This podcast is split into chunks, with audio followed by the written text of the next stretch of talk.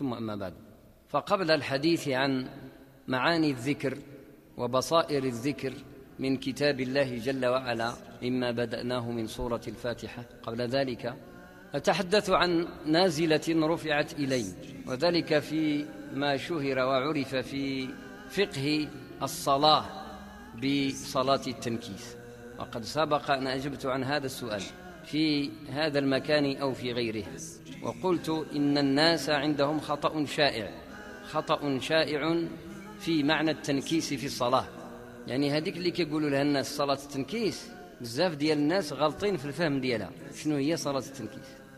وإنما التنكيس المحرم شيء مختلف اختلافا جوهريا عما يذكره بعض المتأخرين من أهل الشروح وأهل الطرر من المقلدة الذين ليست لهم صلة بالأصول من كتاب الله وسنة رسول الله عليه الصلاة والسلام. والمعنى اللي مشهور عند الناس هو أنه الإنسان إذا صلى يعني خصو يصلي في القرآن اللي يقرأ واجب عليه هكذا كيفهموا كثير من الناس واجب عليه إخضاع الترتيب ديال الصور اللي هو في القرآن الكريم. أقول كلا ليس بواجب أبدا ولم يكن واجبا قط في سنة رسول الله عليه الصلاة والسلام. واللي كيفهم بأن هذا تنكيس فهو لا يدري ما التنكيس ولا علاقة له بالفقه ولم تشم أنفه رائحة الأصول من الحديث النبوي الشريف وفقه السنة. فثبت في الصحيح أن الرسول عليه الصلاة والسلام أقر شابا إماما في عصره عليه الصلاة والسلام. صلى بالناس إماما في بعض بوادي المدينة المنورة فقرأ سورة الإخلاص أولا قل هو الله أحد ثم يثني بعدها بسورة طويلة. فغضب منه قومه. واحد الشاب كان كيأم بشي قبيلة. كانت المدينة المنورة هي المركز ديال الدولة الإسلامية أنئذ وكانوا دايرين بها البدو والقبائل. وكانوا دايرين هذوك البدو دايرين مساجد ديالهم.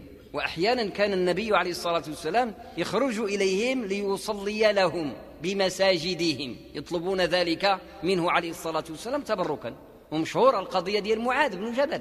كان يصلي الصلوات الخمس مع النبي صلى الله عليه وسلم ومن ذلك صلاة العشاء الآخرة ويروح القوم ديالو لبلادو العروبية ديالو كيروح من المدينة يعاود يصلي العشاء بالناس ثم الفريضة ديالو هو سيدنا معاذ رضي الله عنه صلاها مع النبي صلى الله عليه وسلم في المسجد النبوي لأن الأجر ديالها عالي بزاف. وهذه راه الصلاه مور النبي صلى الله عليه وسلم ماشي شي واحد عادي. فهو كيدير الفريضة ديالو مأموم ماشي إمام. وكيصلي بالناس في العروبية إمام ولكن نيته نافلة ويصلي الناس خلفه فريضتهم العشاء الآخرة. أشكال كانت في السنة النبوية الصحيحة. ذاك هو الحديث اللي فيه أفتان أنت يا معاذ فاش طول عليهم؟ صلى بعباد الله وشد بالبقرة ما بغى يسكت. الناس شغلتهم فشكوه إلى رسول الله وقال له عليه الصلاة والسلام أفتن أنت يا معاذ إلى آخر الحديث. فغير باش نبين بأن هذا الشيء كان موجود في ذاك الزمان. يعني كان مساجد حول المسجد النبوي. ومن تلك النوازل من بين القضايا اللي وقعت أن واحد الشاب كان كيف فتح الصلاة بالناس في القبيلة ديالو كيقرأ أول ما يقرأ قل هو الله أحد. سورة الإخلاص. يكمل يجيب سوره قصيرة متوسطة أو طويلة من وراها. وهذا هو اللي كيقولوا للناس التنكيس. الناس اللي كيصليو معاه غضبوا. ماشي على التنكيس ما كيعرفوا هما بو تنكيس هذيك الساعة ما كيعرفوش هذا الكلام. غضبوا قالوا لي ودي علاش كتقرا لنا جوج صوار قرا لنا غير سوره واحدة إما ملي كتقرا قل هو الله أحد شد فيها بوحدها ولا ما تقراهاش وقرا السوره اللي بغيت من وراها. فشكوه إلى رسول الله عليه الصلاة والسلام وقالوا له إن فلانا يلزم الإخلاص أو سوره الإخلاص. فقال له عليه الصلاة والسلام ما حملك على التزامها؟ قال له يا رسول الله إني أحبها. فقال له عليه الصلاة والسلام حبك لها أدخلك الجنة. فأقره على الأمرين. جوج الحوايج قروا عليهم. أقره أن يصلي بصورتين في ركعة واحدة. هذا فقه. يمكن لك تصلي بجوج صور كمل صورة وبدا صورة. في فريضة أو في نافلة. وهذه نازلة ديال الفريضة. وأقره على هذا الذي يسميه الناس التنكيس. كيبدأ بالصورة الصغيرة ويجيب موراها الكبيرة. مخالفا بذلك الترتيب.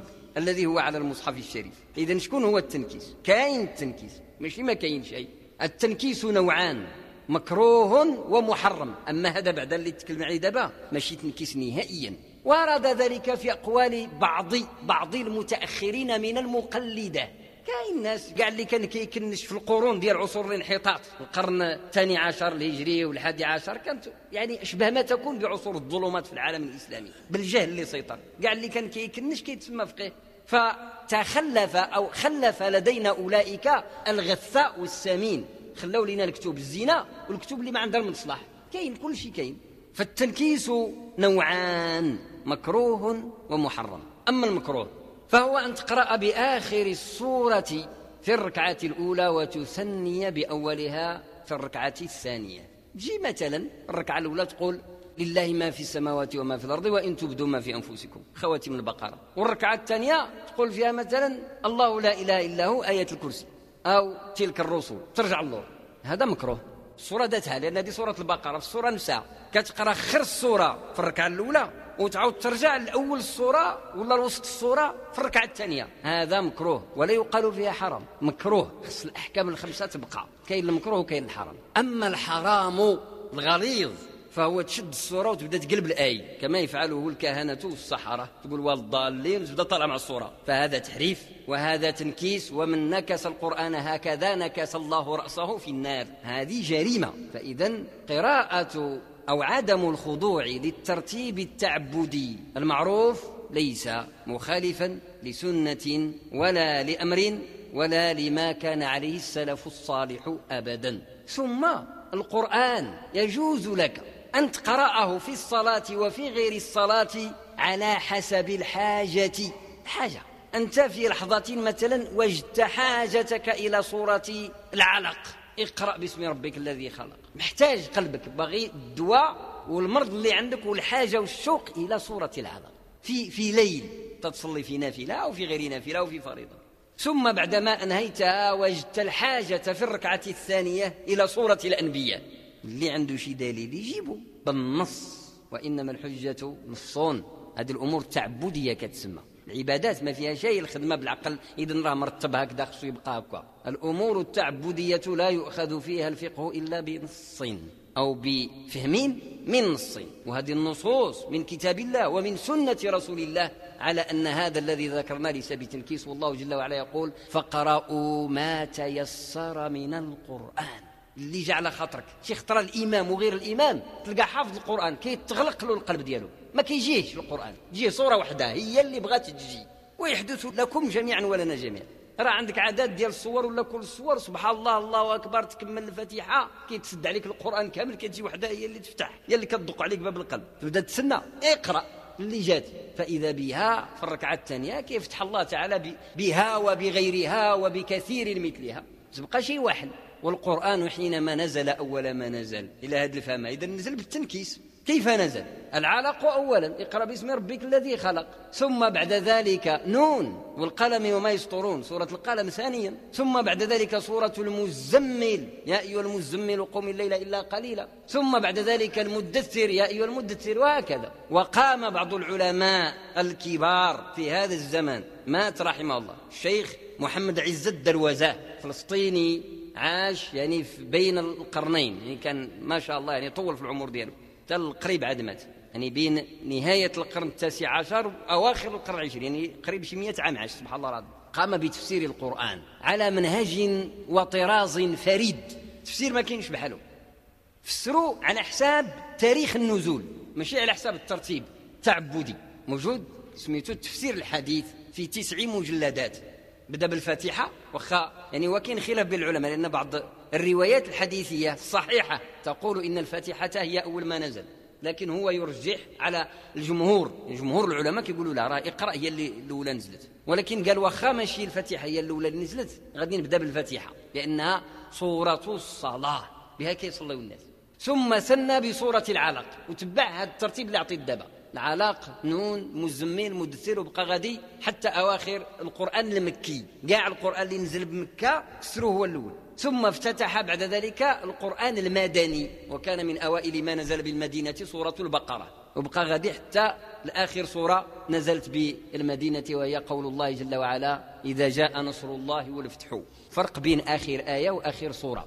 آخر آية اليوم أكملت لكم دينكم. وآخر سورة إذا جاء نصر الله. واختم بإذا جاء نصر الله والفتح باش يعطيك ترتيب القرآن كيعطيك تاريخ السيرة النبوية. كتفهم كيفاش تطورت الأحوال ديال النبي عليه الصلاة والسلام والصحابة ومن معهم في صراع الحق والباطل وكيفاش رب العالمين من فوق سبع سماوات جل وعلا ربى رسوله الكريم وصحبه درجة درجة ومرحلة مرحلة. القرآن بالترتيب ديالو التاريخي كيعطيك هذه المعاني. والترتيب التعبدي هو نص للتلاوة.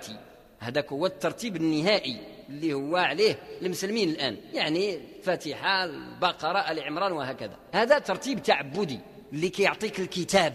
الكتاب. شنو هو الكتاب؟ ولله المثل الأعلى. غير باش نفهموا أي واحد كيكتب شي كتاب كيدير له المقدمة ويدير له صلب الموضوع ديالو ويدير له الخاتمة ديالو. فكتاب كيكون مؤلف. مؤلف تأليف. منظم تنظيم. ولذلك ولله المثل الأعلى ارتب الحق جل وعلا كتابه كما أراد بعدما ختمه في نهاية المطاف إنزالا وتنزيلا. فإذا قرأناه فاتبع قرآنه. إن علينا جمعه وقرآنه. فإذا قرأناه فاتبع قرآنه. قال بعض العلماء فإذا قرأناه أي فإذا رتبناه ونظمناه. ماشي قريناه كي تقرأ. فالله إذ يقرأ كتابه أي يؤلفه ويصنفه ويرتبه وينظمه. وهذا أصل كلمة قرأ في العربية القديمة. لما كتقول قرأ يقرأ المعنى ديالها رتب ونظم. يقرأ الخياط الثوب أي من بعد ما يقطعه ويمزقه إلى أطراف ومزق يرتبه وينظمه ويخيطه. كتقول يقرأه. إلا كيخيط جلابة كيدير لها الكمام ديالها ويدير لها القب ديالها ويدير لها الهيئة ديالها. هذا كيتسمى قرأ يقرأ أي جمع يجمع وارتب ونظم. ولذلك القاف والراء والهمزة أولياء. إن هذو كيتبادلوا بيناتهم الهمزة والياء والواو في العربية. القاف والراء والياء أو الهمزة فين ما جاوا في العربية. فين ما جاوا. فيهم المعنى ديال شي حاجة منظمة ومجموعة. منظمة ومجموعة. ولذلك كتقال القرية. القرية هي بلاصة مجموع فيها البشر. ومنظمين وساكنين. وكل كلمة فيها القاف والراء والياء تعني هذا. والقراءة اقرأ باسم ربك الذي خلق. باش ما بغيتها إذا بغيتها بمعنى اقرأ الكون أي هذا الكون الذي بدا أمامك مبعثرا مختلطا لا تدري له رأسا من عقيب. إن سيدنا محمد عليه الصلاة والسلام حينما كان يتفكر ويتدبر بغار حراء كان حاير عنده حيرة. كيشوف هذا الكون أشكال وألوان. هل الليل ها النهار ها البهايم ها بنادم لا يدري ما مبدأه وما منتهاه فقال له رب العالمين اقرأ. اقرأ هذا الكون أي رتبه ونظمه ولكن اش من خيط باش غادي تقراه باسم ربك الذي خلق. هذا اللي كنقولوا راس الخيط يعني بالمعنى اللي غادي يعطيك النظام ديال الكون وتفهم أن هذه الكثرة تؤول إلى رب واحد هو الذي خلق كل شيء. ولا بغيتها بالمعنى ديال القراية ديال الحروف أيضا لا يخرج عن ذلك المعنى. لأن القرايه قراءة الكتاب وقراءة الأحرف ماذا نصنع؟ نرتب أصواتنا ونجمعها وكتعطيك القرايه يعني لما تقول الحمد لله رب العالمين أ ال ح ام فانت تجمع الاصوات لأنه شنو هو الحرف الحرف هو صوت صوت ما عنده حتى معنى باء شنو هو باء ما عنده حتى معنى فالاصوات ترتبها كترتبها كل صوت كديرو في موضعه ما ديرش الحق قبل الباء ولا الباء قبل الالف كل حاجة مرتب. ثم تجمع الصوت في فمك جمعا. إن علينا جمعه وقرآنه. فإذا قرأناه فاتبع قرآنه. باش كيولي كتاب وكيبان لك ها المقدمه ديالو ها الوسط ديالو وها الختمه ديالو. أوله ينبئ عن آخره وآخره ينبئ عن أوله. ولا يمكنك أن تفهم القرآن إلا هكذا. أما للصلاة والتعبد فادخل القرآن من أي باب شئت. لا حجر في ذلك ولا وزر. ولكن باش يكون في المصحف ما عندكش الحق تقلب لنا القرآن وتطبع مصحف بدا ديالو إقرأ. لا لا يجوز. لأن القرآن حينما جمع جمع هكذا وأجمعت الصحابة على تصنيف الكتاب هكذا. من بعد ما أخذوا ذلك تواترا عن رسول الله عليه الصلاة والسلام. فعلى كل حال إذن تبين أنه لا تنكيس في هذه الأمور التي يسميها كثير من الناس اليوم تنكيسا. بكل صراحة أنا يعني بعض الأحيان أعوذ بالله من قلت أنا لما نكون في الجامع كنقرأ كما كيفهموا الناس لأنه ما عندي وقت باش نبقى نتجادل مع الناس لا واش الدين نقطع لك هذا الحق هذا البطل هذا الشيء كله ثانويات ما مسالينوش دابا ما مساليين الحرام الكبير هو اللي خصنا نتذكروا معاه ولكن في داري كندير بداك الشكل اللي ارتاح لي ليه قلبي بمعنى أنه يعني الإنسان حينما يقرأ لنفسه يفعل الشيء الذي اطمأنت إليه قلبه. لكن مع الناس هذا ما كيتسماش نفاق هذا مراعاة المآلات وهو أصل من أصول الشريعة. ذكره الإمام أبو إسحاق الشاطبي رحمه الله في كتاب الموافقات. واجب على المؤمن راعي المآلات. إن كنت تعلم أنه شي حاجة غادي دير صداع ما ديرهاش. وخر عندك الحق ما ديرهاش. مراعاة المآلات. ولذلك قيل وهو كلام حق إحياء سنة. إن كان سيؤدي إلى شر أو إلى فتنة مفسدتها أكبر من تلك السنة يحرم عليك يحرم عليك أن تحيي تلك السنة. ماشي كتضرب عليها لا ترجئها خليها حتى كطيب وقتها. وكل حاجة عندها وقتها فاش كطيب؟ ورحم الله ابن عطاء الله الأسكندري. عنده واحد الحكمة تشد إليها الرحال واحد الحكمة يشريها بنادم بمتقال كما كيقولوا يسافر لها قال رحمه الله من أراد أن يظهر في الوقت ما لم يظهره فيه لم يبقي من الجهل شيئا. واحد بغى يطلع في واحد الوقت واحد الحاجة ماشي ديال الوقت. هذا هو الجهل براسو وإلا فلا. باغي نخرج أنا في هذا الوقت دابا باغي نطيب المشماش. المشماش ما كيطيبش دابا. الإبان كل حاجة عندها وقتها. كما في الطبيعة كما في العلم كما في النفس الإنسانية. شحال من واحد كتبقى تطيب فيه ما كيبغي يطيب. مازال ما جات وقته. حتى يأذن الله فيه وله. ولذلك أيضا حتى في المجتمع وفي الأفكار والمبادئ. كاين الفكرة اللي زينة مازال ما طيباش. ما زال كتبان لك البلاد ما مستعدة لهاش. فمن الخطأ الجسيم أن الإنسان يبدأ يتكلم في ذاك الشيء وينشروا بين الناس. هذا أمر. أما ما يتعلق بتسويه الإمام الصفوف فهو واجبه ويحاسب عليه. شي الخطر؟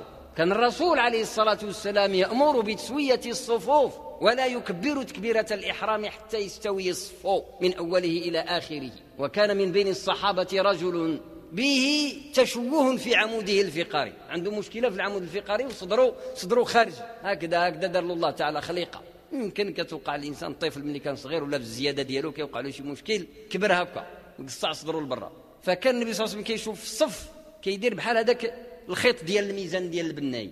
بحال ميزان الماء. كيشوف كيلقى واحد الصحابي صدره خارج كيقول له يا فلان قد الصف. رغم أنه عارف عليه الصلاة والسلام أنه راه ماشي الخاطر مريض ومع ذلك قال له قد الصف بمعنى أنه يدخل شوية باش يقد الوقفة ديالو مع الناس. حتى أنه عليه الصلاة والسلام كان يأمر بالمحاذاة بين المناكب. كتفك على كتف خوك. ما استطعت إلى ذلك سبيلا. والقدم بالقدم. ولكن بالحكمة ديال سيدنا النبي عليه الصلاة والسلام ماشي بالجهل. وبالخشونة وقلة الأدب ديال كثير من النوابت اللي ما عندهم أخلاق مع الأسف. كيجي يخلط على واحد زعما بغى يدير السنة كيقاد له رجلو مع رجلو الآخر هرب. هرب ما تبعوش ما فهمش ما بغاش. أنا إذن اللي عليك أنت درتو ماشي تبقى تابعو تلكو حتى الرجل يبقى مفتون في صلاته. ما صلاش. أنت دابا خسرت له صلاته وانت باغي دير سنة ليست من العظائم ولا امور الخطيرة جدا في الدين وخسرت له صلاته وممكن دير له رد الفعل وهو إنه يكره هذيك السنة بسببك أنت. وشحال من واحد تكون له رد فعل سيء بسبب سوء السلوك ديال بعض الذين يزعمون جهلا أنهم يتبعون السنة. حاشا واش السنة كتأدي المسلمين؟ والنبي صلى الله عليه وسلم كان كيقول في تطبيق السنة باش دير كتفك على كتف صاحبك ورجلك على رجل خوك كيقول لينوا بين أيدي إخوانكم. كون رطب كتفك ما يكونش محجر مع خوك الدبرو رخي رخي صحتك. باش ما تدبرش خوك. لينو لين ارطاب لينو بين إيدي إخوانكم. لقيت راجل كبير رجلو ضعيفة ما تلكوش. دبر له عظمه راه ما في غير العظام ما شاء الله. رطب عليه رجلك. وإلا ولا تخليه هو يدير رجلو فوق رجلك. ماشي سنة طبعا ولكن يعني انت خضع أو عاود الواحد متبع عباد الله يمد هذا الرجل من هنا ويمد هذا الرجل من هنا حتى يتحل بواحد الشكل مشوه. هو خالف السنة. يجب أن يستقيم. الوقفة خصك توقف وقفة مستقيم. إقامة الصلاة. ما طلب الله من الناس الصلاة هكذا وإنما طلب إقامة الصلاة. ومن إقامة الصلاة أن تكون مستقيما في صلاتك. واقفا أو راكعا أو ساجدا في كل أحوالك. يعني توقف الوقفة ديال الهيئة البشرية. كيما أنت كتوقف عادي. ملي كنت تكون واقف في زنقة. ما كتوقف شي جامع رجليك ملاصقو ولا فاتحهم لواحد الدرجة مشوهة. كتوقف وقفة عادية. هكذا ينبغي أن تقف. علاش؟ باش تحس بالراحة وأنت تصلي. ماشي تكون كتصلي وراها متعبك واحد القدم. إذا ما غاديش تصلي تبقى تفكر في ديك القدم. فوقاش تقول السلام عليكم باش تقدها. ولهذه العلة اللي ما كيراعيش المقاصد الشريعة لن يفهم الفقه. مقاصد الشريعة لهذه العلة كره للمسلم أن يصلي وهو يدافع الأخبثين. بنادم أعزكم الله مزير بالبول أو بالغائط. مكروه لك تصلي لأنه أنت تصلي. راك كتفكر فوقاش تسلم تمشي تسترح. فيقاس عليه بالغاية والعلة الجامعة. الصحيحة الواضحة قياسا ظاهرا قويا جليا أنه اللي صلى في واحد وضعية بدنية ماشي مرتاحة راه مكروه. يعني وقف واحد الوقفة ماشي طبيعية مزير. كره لك ذلك. أو ركع بواحد الطريقة مزير. ولذلك في الحديث حديث المسيء صلاته كيوصيه. حتى يرجع كل مفصل إلى محله وأركع حتى تستوي راكعا واسجد حتى تستوي ساجدا ثم قم حتى تستوي قائما. كيقول له في كل مرة وتسترخي والعبارة صحيحة السند إلى رسول الله عليه الصلاة والسلام. ملي توقف؟ توقف وأنت مرتاح. ماشي معصب بحال العصا. تركع. اركع وأنت مرتاح. تحس بالمفاصل ديالك والعضلة ديالك فيها ليونة. ماشي نعس تسمع الاسترخاء باللغة الجديدة لا الاسترخاء بمعنى الليونة. يعني عندك المطاوعة. مطاوعة ذاك العود اليابس. إلا بغيت تنيه كيتكسر. ليس بمطاوع. شد عود الزيتون ولا شي عود ديال الماء. خضر ريان طري. وكتلويه كيتلوى. كيتسمى مطاوع. مطاوع المطاوعة. مطاوعة يعني الرطوبية وفين مديتو يمشي. هاد الشيء علاش تسمات الطاعة طاعة. لأن العبد مطاوع لله. كيحني وكيسجد ماشي معصب لا لين مطاوع مطاوعة مع الأسف. مع الأسف أنه يعني بعض الجزئيات اللي هي يعني تافهة بعض المؤمنين يردوا منها قضايا كبيرة قد جبال والشأن فيها أنهم ما أدركوا مقاصدها ولا أبعدها وإنما أخذوا بعض رسوم المتأخرين من جهلة بعض الناس لا أقل ولا أكثر. لا يجوز انتحال شهادة خير. إذا فهمت السؤال. هذا واحد قال خياط يعني هو شاب حصل على شهادة مهنية تخوله العمل في مجال الخياطة. فذهبت للبحث الشركات عن عمل. ففاجأني أنهم لا يعترفون بالشهادة حيث يطلبون الخبرة خمس سنوات فما فوق. فنظرا لسوء ظروف العيش لدي هل يمكنني انتحال شهادة خبرة؟ الانتحال الانتحال الكذب كذب. ولو كان على اليهود والنصارى. ما تكذبش. نهائيا. النبي صلى الله عليه وسلم يعني كان يعني في حالات الضرورة كتسمى كما في الحرب. كيدير التورية. وفي الأثر إن لكم في التورية لمندوحة عن الكاذب يكذبش عليه الصلاة والسلام. والرزق بيد الله. واعلم أنك إن صدقت الله فالله يصدقك ومن يتق الله يجعل له مخرجا. الرزق ماشي عند هذوك. ويرزقه من حيث لا يحتسب. يجعل له مخرجا ويرزقه من حيث لا يحتسب. ومعروف جواب الشرط يفيد اللزوم والحتم. دير الأولى رب العالمين يضمن لك الثانية. والله لا يخلف الميعاد. يضمن لك الثانية. وهو أنه يكشف غمك ويرزقك ومن يتق الله يجعل له مخرجا هذاك الضيق اللي راك ضيق والهم اللي مسلط عليك ربي يهزو عليك. ويرزقه. يجيك الرزق من الجهه اللي ما ضرب لها الحساب. وهذا يقين. الله المؤمنين الله خصنا يقين المشاهده وترون الأرزاق تتدفق على أبوابكم تدفقا وإن الرزق لا يطلب العبد كما يطلبه أجله. ولكن غير دير له الأسباب الطبيعية الصالحة الصحيحة. وربي كريم سبحانه وتعالى. بما أنك انتسبت لله تعبدا. قلت أنا ما نديرش هذا الحرام لأنني عبد لله. فالله لا يتركك ولا يكلك إلى غيره جل وعلا.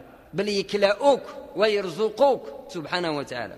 هذه فتاة موظفة عمرها 36 سنة بغت تمشي للحج وما عندهاش محرم. أنا أوصي بضرورة المحرم خاصة فيما يتعلق بسن بحال هذا. يعني سن الأربعين فما دون ضروري المحرم. دين الله هو هذا بغت تمشي مأمنة. ومطمئنة وتمشي في طاعة الله. عبادة ديال الله تؤدى بشروطها التي جعلها الله عز وجل. شخصيا أترخص كما ترخص الفقهاء الأقدمون في المرأة المسنة. مرأة كبيرة تمشي مع الرفقة الآمنة. ولكن فتاة أو امرأة وسط العمر ديالها يعني ما يصح تمشي بلا بلا محرم. وربي كريم سبحانه وتعالى يعني يجيب الله سبحانه وتعالى الوقت عاود أخرى اللي تلقى فيها المحرم. هذا يسأل عن قضاء بعض بعض رمضان على الميت إن شاء الله يقضى عنه. كالحج. أقول قولي هذا وأستغفر الله لي ولكم. السلام عليكم ورحمة الله. نعود إذن إلى درسنا بحول الله جل وعلا على ما تيسر منه. ذاكرين أن الذكر الذي شرعه الإسلام وبينه الرسول عليه الصلاة والسلام من القرآن الكريم وقد جعل لنا من ذلك سورة الفاتحة تقرأ لهذه الغاية ولهذا الغرض في الصلاة وفي غير الصلاة. وكان يتطبب بها على عهد رسول الله عليه الصلاة والسلام كما بينت في حصص سابقة.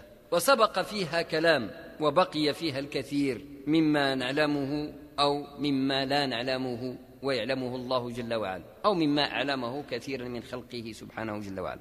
أشير اليوم إلى شيء في هذه الصورة العظيمة باعتبارها ذكرا يذكر الله به وهي أنها مقسمة إلى مراتب وجدانية. تعبدية. سبق الكلام من قبل أنها فيها ثلاثة ديال المراحل ثلاثة ديال المحطات الحمد لله رب العالمين الرحمن الرحيم ملك يوم الدين. هذه محطة. إياك نعبد وإياك نستعين محطة ثانية. اهدنا الصراط المستقيم صراط الذين أنعمت عليهم غير المغضوب عليهم ولا الضالين. آمين. محطة ثالثة أخيرة. كل وحدة عندها خصائص. أما الأولى وهي التي سبق الكلام عنها مفصلة أما الأولى فهي محطة التعريف بالله جل وعلا الحق سبحانه وتعالى يعرف بنفسه. الحمد لله رب العالمين. فإذا كنت تقرأ قراءة المتدبر يكون قلبك قد انطلق إلى الفضاء الواسع العام وجعلتك العبارة تسيح سياحة واسعة في ملكوت الله. لأنك أنئذ تحمد الله بصفته ربا للعالم. والعالمون لا يستطيع الخيال ولا العقل البشري أن يجمعه يعني حقيقة اللي انطلق انطلاقة صحيحة في بداية القراءة في القرآن في الصلاة وفي غير الصلاة كيكون القلب سبحان الله العظيم تهز وتعلق بالله جل وعلا. إذ حمدته كمال الحمد كمال الحمد. أقول كمال الحمد ليكون شديت السبحة وبديت تقول الحمد لله الحمد لله لا تكون لا تكون. قد حمدته كمال الحمد. حمد مزيان ولكن ليس كمالا. أما حمده بصورة الفاتحة فهو كمال الحمد الذي ليس بعده كمال. لماذا؟ لأن الله هو الذي حمد نفسه. وذكر رب العالمين جل وعلا الذي أنزل هذا الكلام وحمد نفسه بما هو أهله وبما هو به جل وعلا أعلم. فقال الحمد لله رب العالمين. هو جل وعلا عالم سبحانه وتعالى ما مضمون هذا الكلام لكننا نعلم يقينا أنه كلام كامل لأنه صدر من ذي الجلال والكمال ولا يمكن أن يصدر عنه النقص سبحانه وتعالى عن ذلك علوا كبيرا. فأتاح لك أيها العبد أن تكمل لكن كمالا بشريا. باتصالك بالله جل وعلا حامدا الله بكلام الله. ما كاين شي حمد أفضل من أنك تحمد الله بكلام الله تحمد الله بحمد الله. تحمد الله بحمد الله. لا أحصي ثناء عليك أنت كما أثنيت على نفسك جل وعلا. تعطت لنا هذه الفرصة العجيبة في سورة الفاتحة. فيقول العبد الحمد لله رب العالمين وينصت الرب إليك وإن أحدكم إذا صلى يناجي ربه. قسمت الصلاة بيني وبين عبدي نصفين في الحديث القدسي. إذا قال العبد الحمد لله رب العالمين قال الرب حمدني عبدي يسمع ذلك لك ويعرفه لك يعرفه لك يعني كيحضه لك ويحتفظ لك به. تعرف إلى الله في الرخاء يعرفك في الشدة. وتشعر أنك عبد لله من بين ملايير العباد. مش انت بوحدك راه هادو العالمون. عالم عالم عالم. ملحقون بجمع المذكر السالم. يعني مجبد عوالم الكثيرة. لا تنتهي أعدادها ولا أمداؤها وإنما غايتها ونهايتها عند ربها الذي خلقها جل وعلا. كتحس شحال ديال القوافل سائرة هي إلى الله جل وعلا. من أمم الإنس وأمم الجن والملائكة والنمل والحوت والطير والشجر والجبال والدواب وما الله به بعد ذلك عليم وتحمده من بين الحامدين الذاكرين الشاكرين فتقول بكلامه الحمد لله رب العالمين ثم يجعلك الحق بهذا تتعرف إليه كتولي تتعرف على مولاك اللي خلقك شكون هو؟ هو رب العالمين رب العالمين فتحمد هذا الرب العظيم بوصفه رب العالمين. الحمد لله رب العالمين. الربوبية المطلقة المالكية الشاملة الجامعة المانعة. ملك كل شيء وما خلى حتى شي لشي. جامعة مانعة. سبحانه وتعالى. ما كاينش شي حاجة مملوكة لغيره. سبحانه وتعالى. كل شيء مملوك له. وهو على كل شيء وكيل. لأنه خلق. ورب ما خلق. خلق ورب ما خلق. خلق سبحانه وتعالى الكون العالمين. وربها. ربها يعني قبلها قبلها. رب الشيء يربه قبله. ونماه ورزقه وقام بشأنه. إلى مرض كيدويه. وإلى دار القباحة كيعاقبه وهكذا يربه. وما كاينش شي حاجة. سبحانه وتعالى غفل عنها. جل وعلا عن ذلك علو كبير. لا الكافر ولا المؤمن لا الصالح ولا الطالح. الكل خاضع لربوبية الرب العظيم. الكل مربوب. رب سبحانه وتعالى. مول الشيء ومقابل الشيء ديالو كله. فتتعرف إليه. وتحمده بقلب خاشع خاضع فتقول الحمد لله رب العالمين. وتجد أن الله جل وعلا رب العالمين قبل هذا العالمين ورباها ونماها ورزقها وقام بشأنها كل ذلك بصفة الرحمة بصفة الرحمة. رب العالمين برحمته. مقابل الدنيا والدين والكون كله وقيم بشأنه برحمته سبحانه وتعالى. ولذلك تصدر هذا الاسم العظيم الرحمن الرحيم. وقال المفسرون كما ذكر ذلك ابن جرير الطبري رحمه الله الرحمن أي الذي اتصف برحمة العالمين جميعا الصالحين والطالحين الكافرين والمؤمنين. الكفار هم مرحومين في الدنيا مرحومين. فمرحومين برحمة الله الرحمن. ولكن المؤمنون من دون سائر العالمين مرحومون باسم الله وصفته الرحيم. فالرحمن داخل فيها كل شيء إحنا وغيرنا مسلمين والكفار كل شيء داخل في الرحمن أي في صفة الرحمة من اسم الله الرحمن. ويتفرد الصالحون من أولئك جميعا بأنهم رحموا بشيء آخر. هو الهداية الهداية. هذيك ديال المؤمنين فقط. فإذا هو بالمؤمنين رحيم. جل وعلا. وبالعالمين رحمن. والمؤمنون جزء من العالمين. ولذلك هذيك الرحمن صب الأنوار ديالها علينا حتى إحنا يعني هذه الصفة. هي صفه واسم لله جل وعلا. ولذلك قال العلماء لا يكاد ينوب عن اسم الله الله إلا اسمه الرحمن. الرحمن على العرش استوى. الرحمن علم القرآن. قل ادعوا الله أو ادعوا الرحمن. أي ما تدعو فله الأسماء الحسنى. وفي الحديث الصحيح أحب الأسماء إلى الله عبد الله وعبد الرحمن. باش نعرفوا بأن هذا الاسم العظيم من أسماء الله الحسنى الرحمن اسم مهيمن على جميع الأسماء من بعد اسم الله الأعظم الله لا إله إلا هو. يعني كل الأسماء الحسنى مشمولة في اسم الله الرحمن. وكلها مع اسم الله الرحمن مشمول في اسم الله الله الذي هو اللفظ العالم عن الذات الإلهية. جل وعلا. الرحمن. جل وعلا. إذا انتقم فبرحمته وإذا رزق فبرحمته وإذا قهر فبرحمته وإذا تكبر وهو المتكبر فبرحمته. وقد سبق في هذه خاصة كلام كيف أن اسم الله المتكبر. رحمة رحمة للمؤمنين.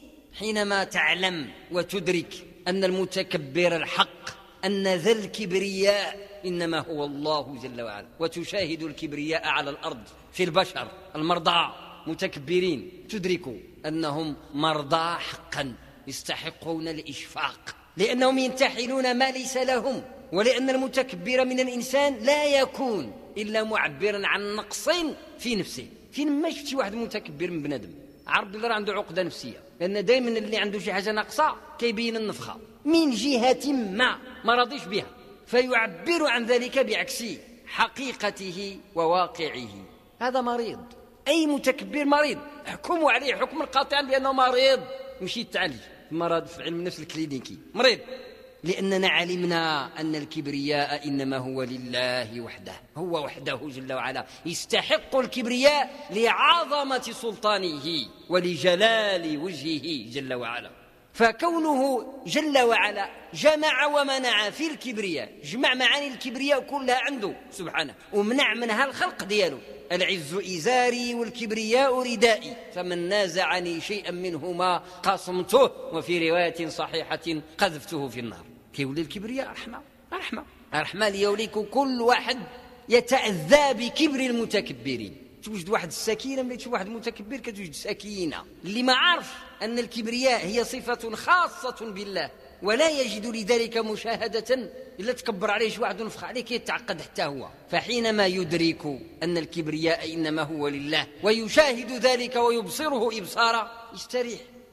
وكول الكبرياء الرباني رحمة لك أيها الضعيف الذي تكبر عليك من لا يستحق أن يتكبر في الأرض. ولذلك كانت كل صفاته جل وعلا رحمة وكل أسمائه رحمة. ولذلك كان هو الرحمن. وعلاش تسمت الأسماء الحسنى؟ حسنى. من كمال الحسن استفاضة ومبالغة كما يعبرون. فايضة عامرة بالحسن تفيض بالحسن والجمال لأنها رحمة. فتتعرف على مولاك. سورة الفاتحة تخليك تعرف على مولاك كأجمل ما يكون التعرف على الله جل وعلا.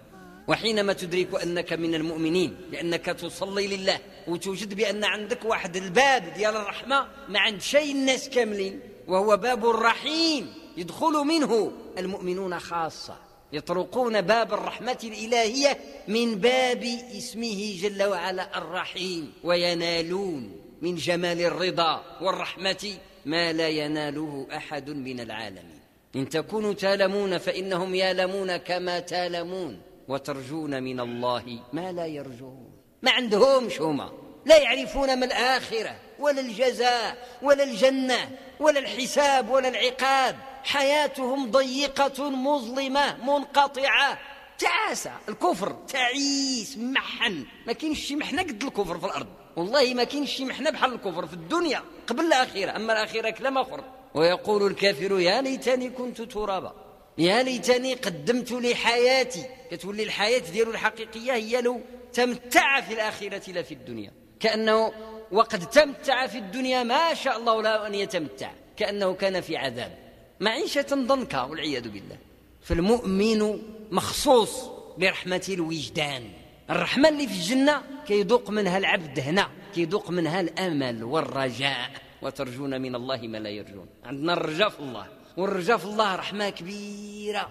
ولذلك كان من حسن العبادة انتظار الفرج. المؤمن كيبدا يتلدد بالرحمة وبالفرج قبل ما يجي. شوف ها العبد راه مضيق ولا مريض ولا مضيق في رزقه ولا عنده شي مشكلة وطلب ربي؟ إلا عنده اليقين طلب ربي ومازال مازال فرج كيبدا يتمتع بالانتظار. كيبدا يقول دابا يجي الفرج دابا يجي الفرج. متعه هذه ما كيعرفوهاش الناس إلا من رحم الله. كيتمتع بانتظار الفرج. هو الفرج مازال ما جاء ويتمتع به قبل أن يأتي. لحظة انتظار الفرج فرج. ولذلك كانت هذه أيضا عبادة. فاش كتشوف بنادم اللي خاسر علاقته مع الله كيقول طلبت وما أعطانيش. لا يعرف ربه هذا. هذا مفضي هذا مسدود. ولذلك سورة الفاتحة تعرفك بربك. أنا قلت المرة الأخرى ما كاينش شي صورة في القرآن على الإطلاق. كيعرفك بالله بالشكل وبالمقام اللي كتعطيه لك سورة الفاتحة. وتدرك بعد ذلك وتشاهد أن هذا الرب الذي تعبده الذي هو الله الذي رب العالمين الذي هو جمع كل خصال الرحمة من رحمة الكفار إلى رحمة المؤمنين. تدرك أنه ملك يوم الدين. فتقرأ مالك يوم الدين أو مالك يوم الدين بالقراءة الأخرى. والمالك مالك لأن المالك لا يكون ملكا إلا إذا كان يملك أولا. يملك الشيء الذي هو عليه ملك فهو جل وعلا يملك يوم الدين يوم الجزاء يوم الحساب يوم الفصل. حتى شي حاجة ما كتبقى تهمك الآن من أمور الدنيا. لا تأس على ما فاتك ولا تفرح بما أتاك. تعيش مرتاح على القليل أو على الكثير شاكرا أو صابرا لأنك تدرك أن الله يملك يوم الدين وأن الحقيقة من الحياة إنما هي يوم الدين. هذا رب عظيم وجميل. يجمع صفات العظمة والكبرياء وصفات الرحمة والجمال كما في الصحيح الثابت إن الله جميل يحب الجمال ويحب معالي الأخلاق ويكره سفسافها. هذه مرحلة.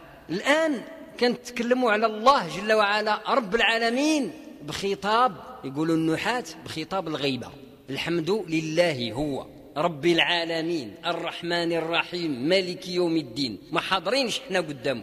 يعني هذا الكلام على مستوى اللغة. شوية كنقولوا إياك. هو ولا قدامك؟ ما بقاش غيب هذه مرحلة أخرى في الكلام. ماشي على المستوى اللغوي فقط بل حتى على المستوى الوجداني. وهذا الذي قصدنا بالذكر. كيف تذكر ربك بصورة الفاتحة؟ من البداية أنت ما عارفش رب العالمين ماشي ما عارفوا شيء يعني عقيدة لا راك مسلم. راه الآن كتصلي كتحصل لك المعرفة الذوقية. حال كتمشي وتجي. المعرفة بهذا المعنى حال تحضر وتغيب وما جاي تصلي إلا لأنها غيبة. لتحضر أو لتزيد حضورا. فكيبدا رب العالمين يعطيك الصفة ديالو ويعرفك بنفسه؟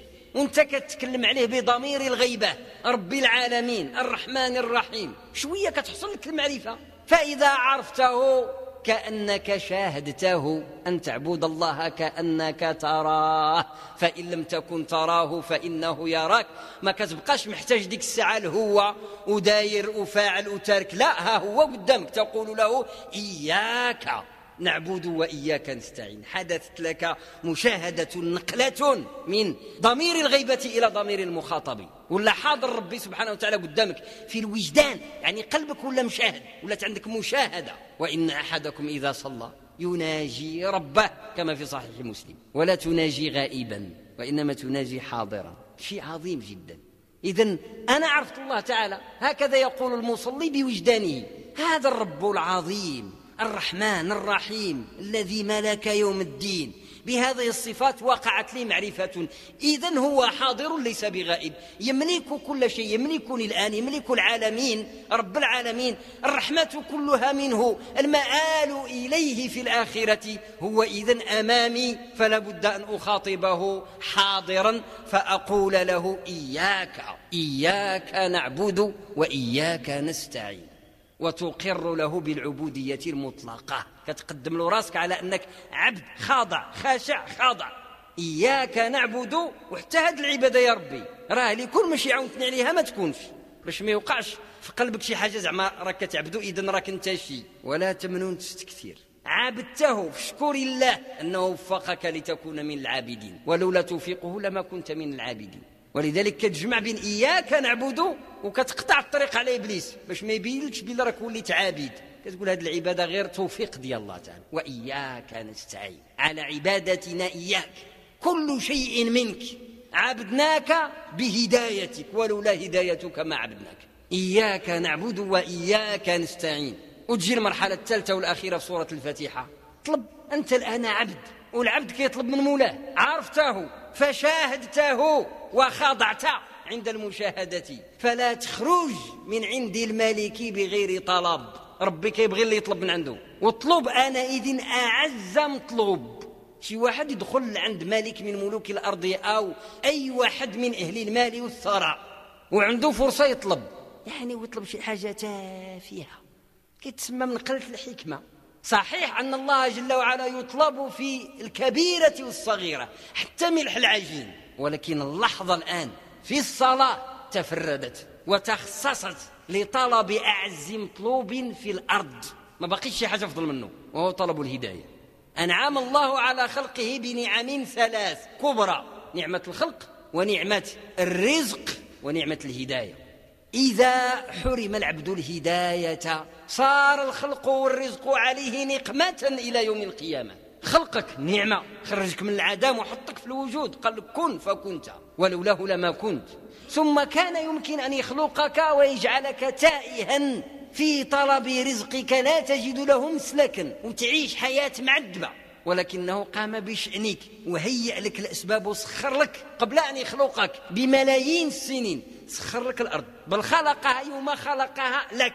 لما خلق رب العالمين الأرض خلقها هو عالم. بالله راه غادي يسكن فيها بنادم. وخلقها مقادة على حاجة بنادم. مش على حاجة شي مخلوق آخر على حاجة بنادم. داك الشيء اللي دار فيها. حتى من الديناصورات التي انقرضت ولم يعرفها الإنسان. خلقت للإنسان لتهيئ له الأرض بعد ملايين السنين في وضعية معينة مما يقع تحت الأرض أو فوق الأرض. وهو قول الله جل وعلا الحق في القرآن العظيم هو الذي خلق لكم ما في الأرض جميعا بالاستغراق الشامل لكل مخلوق. كل شيء اللي في الأرض رب يخلقه لكم مش لغيركم. محطة ثانية من الرزق من النعمة. ولكن المحطة القاضية على المحطتين الهداية. ثم هدى.